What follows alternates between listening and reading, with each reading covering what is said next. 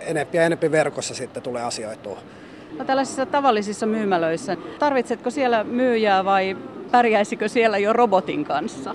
No kyllä mä uskon, että robotiikka enimmikseen pärjää. Totta kai tulee varmaan tilanteita, missä, missä tarvitsisi ihan henkilökohtaista palvelua sitten.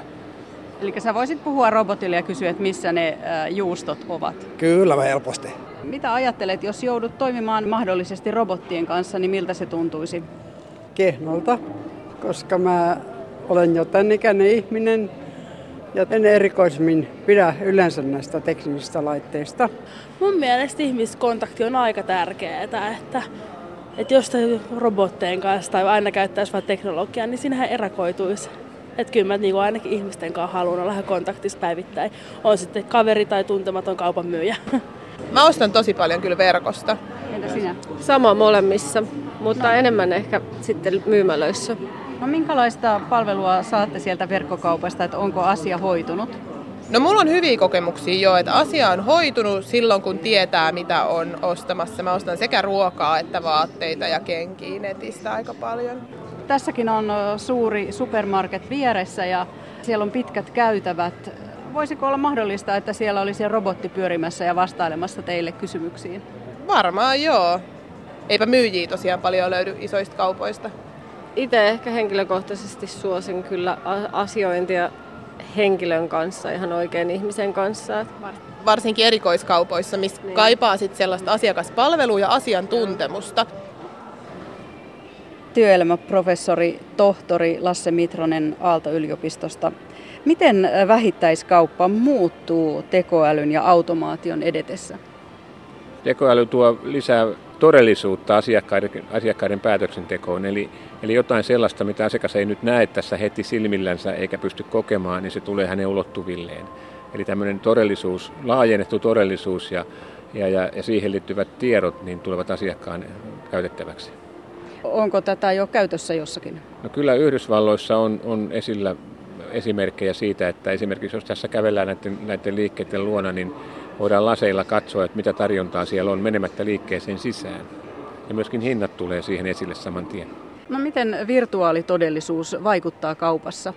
No se näyttää lisäävän mitä tarjontaa, mitä kuluttajille voidaan tarjota. Esimerkiksi kotona sohvalta voit lähteä katsomaan, että mitä tarjontaa tämmöisessä kauppakeskuksessa jossa on ja, ja mennä näihin liikkeisiin sisälle lähtemättä yhtään mihinkään liikkeelle itse.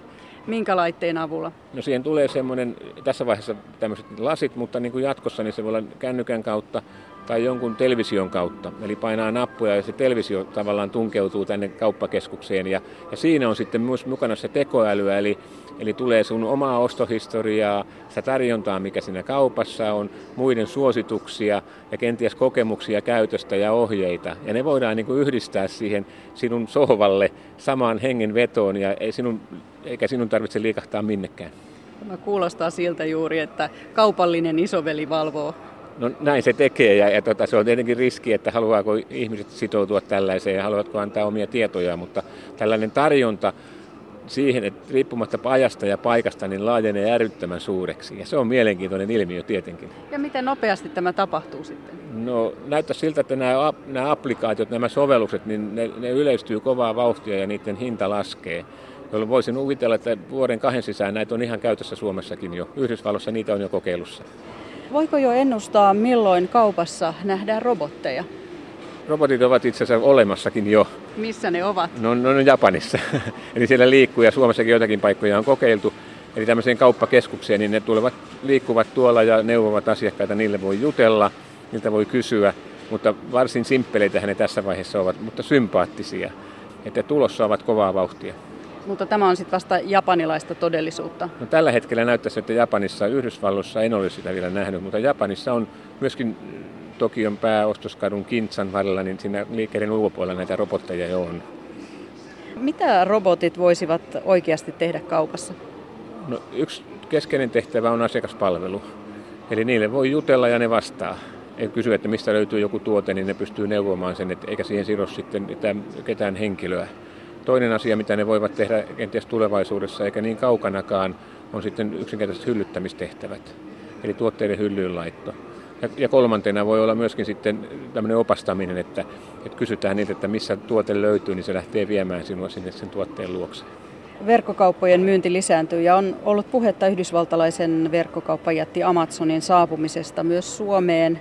Miten se vaikuttaisi suomalaiseen kaupankäyntiin? No ensinnäkin käytötavarakaupassahan se on jo nyt saapuvilla, eli, eli suomalaiset voivat tilata Amazonin verkkokaupasta joko Yhdysvalloista, Saksasta tai Isosta Britanniasta, eli se, se liikenne jo tulee. Se, mitä tämä muutos toisi, jos se tulevat, tulevat vaikkapa logistiikkakeskuksen kautta Suomeen tai, tai Tukholmaan, niin toimitusten nopeus kasvaa. Eli päivästä kahteen tulee hyvin standardiksi, jopa nopeampikin. Toinen, mikä muuttaa, on sitten näiden tuotehaut, jossa ne ovat erittäin, erittäin nopeita ja hyviä. Eli se hapuoptimointi, niin kuin sanotaan, niin se tuotteiden haku ja oikeiden tuotteiden löytäminen, mistä sen saa, millä hinnalla ja mitä Amazon tarjontaa, niin se nopeutuu. Vilkaisin lyhyesti Amazonin sivuja ja siellä oli noita käyttöohjeita esimerkiksi 6 A4 ja sitten yksityisyydestä 4 A4 ja vielä oli linkkejä eteenpäin, että kuka niitä jaksaa lukea, niin millainen vaikutus tällä sitten on kaupankäyntiin? Ihmiset ehkä antavat luvan kaikkeen omaan tietoonsa sitten kaupankäynnissä? No hyvin herkästi tälläkin hetkellä aika moni sovellus, kaupan sovellus kysyy, että sallitaanko sijaintitietojen käyttö. Ja tämähän johtaa juuri siihen, että kun olet sen liikkeen vaikutusalueella tai läheisyydessä, niin rupeaa tulemaan mainoksia sinulle. Ja, ja, tässä suhteessa niin varmaan kuluttajat ovat entistä valveutuneempia, eli, eli ruvetaan katsomaan, että mihin se ruksi laitetaan ja mihin jätetään laittamatta. Ja johonkin Amazon, Amazonin tapaiseen toimia, jolla se tietojen hyväksikäyttö on aivan ydinliiketoimintaa. Eli tiedoista, mitä kuluttaja ostaa, käyttää, milloin, mistä, miten, niin sitä he hyödyntää myöskin sen, sen myynnin apuna. Ja, ja, ja tässä suhteessa niin, niin kyllä kuluttajien kannattaa olla valveutuneita.